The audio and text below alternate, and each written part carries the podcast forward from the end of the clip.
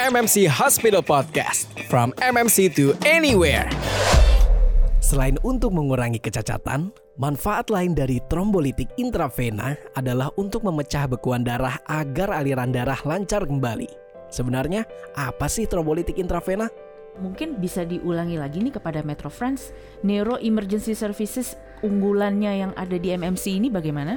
Oke, okay, uh, eh, saat kita menemukan pasien uh, dengan uh, indikasi stroke, dengan indikasi stroke terutama yang dalam uh, onset akut dalam empat setengah jam pertama, setelah kita melakukan pemeriksaan uh, evaluasi anamnesis dulu, bertanya ke pasien secara singkat cepat, dokter kita uh, melakukan pemeriksaan uh, dan melakukan CT scan kepala terlebih dulu mm -hmm. buat pasien Oh itu untuk mengetahui uh, seberapa iya, tentu ada ya? tahap-tahapnya ya. ya. Uh, dalam hitungan 10 menit sudah sampai di IG di uh, sudah sampai ke ruangan CT scan hmm. dan kita sudah mengkonfirmasi apakah ini perdarahan atau bukan. Hmm. Tentu treatment perdarahan akan sedikit berbeda dengan penyumbatan. Ya, Walaupun perdarahan tetap ada treatmentnya hmm. karena tipe perdarahan pun juga berbeda-beda penyebabnya. Hmm. Bisa hanya murni hipertensi ataupun murni dari ada kelainan pembuluh darah sehingga opsinya untuk perdarahan bisa dengan konservatif ataupun ada tindakan uh, untuk kasus-kasus yang hmm. karena kelainan pembuluh darah.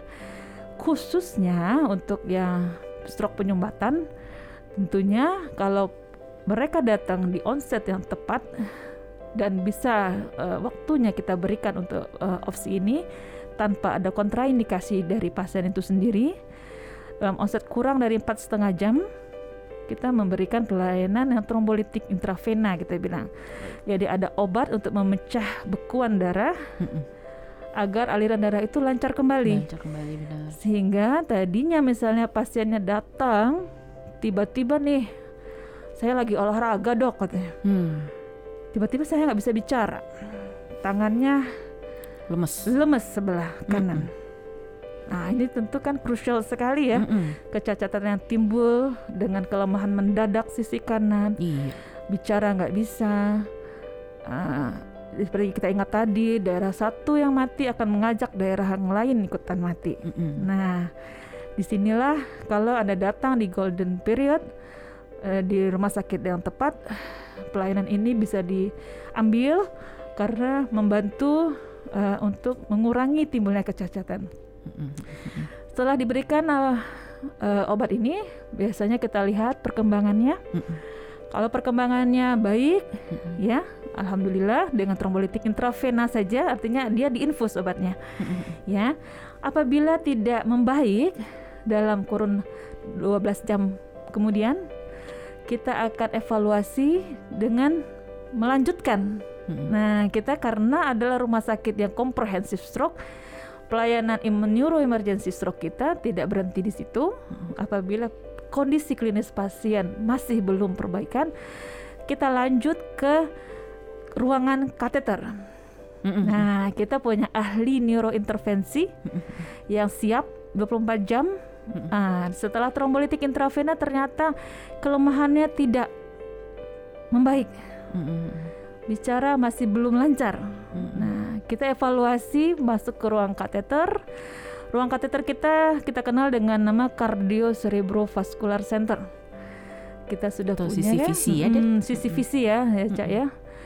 Nah, di sana nanti kita lakukan dulu pemetaan, kita bilang DSA, lihat posisi penyumbatan pembuluh darah secara live di mana Kemudian secara mekanikal dilakukan namanya istilah terapinya yang akan membantu men memperbaiki kondisi uh, itu kita istilahnya trombektomi.